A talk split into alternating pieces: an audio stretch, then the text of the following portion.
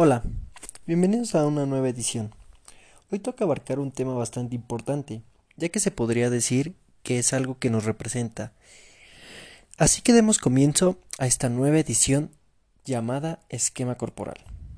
Bien se sabe que el esquema corporal es aquella representación mental que tenemos de nuestro propio cuerpo, de las partes que lo conforman, de los movimientos o hasta de las limitaciones que uno como persona genera en el día a día de su vida.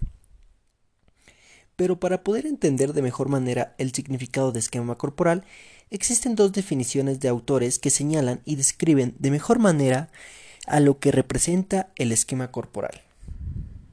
La primera es del autor Lee Bulch, la cual se podría decir que es la más conocida, y no es por decir, pero podría considerarse la más importante. Pero en un aspecto se podría decir también que es la que mejor se entiende, ya que es, en esta se menciona al esquema corporal como aquella institución global o conocimiento de nuestro cuerpo, ya sea que éste se encuentre en estado estático o dinámico, tomando como punto de referencia la relación entre sus partes, y sobre todo de su relación con el espacio y los objetos que lo rodean. Y la segunda definición es la de Pick y Bayer, para estos autores, el esquema corporal es aquella organización de las sensaciones corporales en relación con los datos proporcionados por el mundo.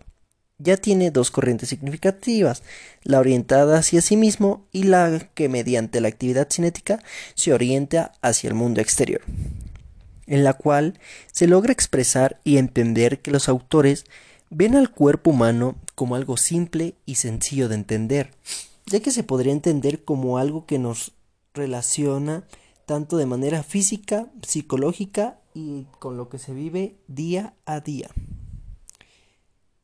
Con todo desarrollo existen problemas. En todo desarrollo van a existir una cierta cantidad de problemas. Y dentro del cuerpo humano es muy común notar esta serie de problemas, en los cuales suelen presentarse más durante la etapa infantil, ya que aquí es donde se comienza a ejercer un desarrollo de mejor manera. Y uno de estos problemas que se presentan, en este caso la primera es la percepción, ya que en la percepción es la manera en la que uno como persona entiende las cosas que lo atraviesan, es decir, formas o situaciones que se atraviesan en la vida, pero en esta forma el ser humano no logra diferenciar o entender las buenas percepciones o las malas percepciones que suceden en su vida. El segundo aspecto es el plano motor, el cual se logra apreciar a la coordinación y al equilibrio, pero con una gran deficiencia de estructuración, en donde se caracteriza la torpeza motriz que presenta el ser humano, y esto se debe a la falta de disponibilidad motriz que uno como sujeto atraviesa en las distintas actividades. El tercer aspecto es las relaciones y el carácter. El sujeto actúa de una manera torpe en las actividades ludomotrices y sociomotrices que se van presentando a lo largo de su vida. No logra actuar de una manera correcta en las actividades deportivas que se van presentando, ya que al actuar en estas actividades lo va a realizar de una manera torpe. La actividad que va a hacer obviamente no va a tener una firmeza correcta. El tercer aspecto que se vive es en la escuela, ya que en la escuela se nota el trastorno y retraso del aprendizaje en técnicas como la lectura, la escritura, lo cual esto es un producto de un mal desarrollo de lateralidad, así como de coordinación gruesa y la fina.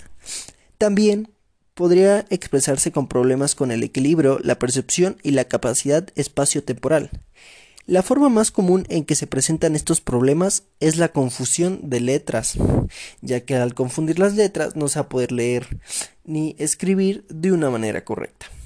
Y ya que se mencionó los errores que se provocan dentro del esquema corporal, entonces a lo que nos lleva a esto es que el esquema corporal no es algo con lo que se nazca, sino es algo que lleva un proceso de bastante tiempo, en la cual se desarrolla con el uso de las informaciones sensoriales y perceptivas interoceptivas y las esteroceptivas.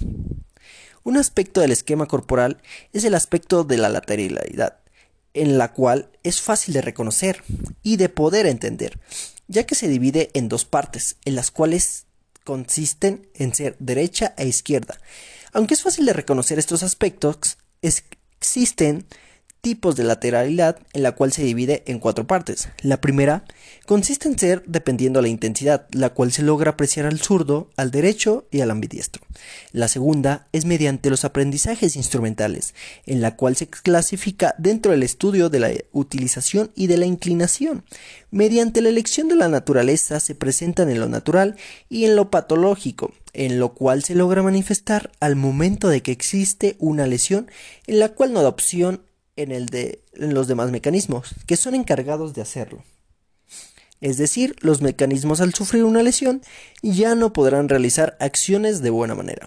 La mano, el pie, el ojo y el oído se clasifican en homogéneo ambidiestro, invertido cruzo. Esa es su clasificación de estas cuatro partes. Dentro del esquema corporal también existen una serie de expresiones que logran caracterizar las cuales se le conocen como los patrones básicos de movimiento, la cual tiene tres aspectos que lo logran caracterizar.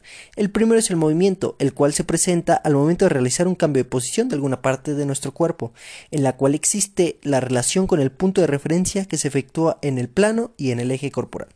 La segunda consiste en ser el patrón motor, serie de movimientos que tienen una relación entre sí en la cual se logra mostrar una simpleza definitiva, lo cual logra diferenciarlo de los patrones básicos de movimiento. El tercer aspecto viene siendo lo que son los patrones básicos de movimiento. Aquellos patrones de movimiento que se realizan con mayor complejidad, ya que no solo son realizados con una parte corporal, sino que requiere de más de dos, en las cuales se encuentran los desplazamientos, los saltos, los giros y las manipulaciones. Estos apartados de patrones básicos de movimiento podríamos encontrarlos o definirlos de una mejor manera gracias a su clasificación que presentan. En la clasificación de locomociones se encuentran los saltos y los desplazamientos. La siguiente clasificación es la de estabilizaciones, donde se ven los giros y equilibrios. La tercera son las manipulaciones. Aquí se no logran entender los lanzamientos, recepciones y los golpeos. Pero eso sí, ya para concluir, algo importante de mencionar antes de que concluyamos con este trabajo es que al momento de que son desarrollados con un buen trabajo, se logran convertir en buenas habilidades motrices para luego poder evolucionar a destrezas motrices para que al final se vuelvan técnicas deportivas generales y específicas. Bueno, esto es un breve resumen de lo que viene siendo el esquema corporal. Espero y lo sirven y nos vemos en una próxima edición.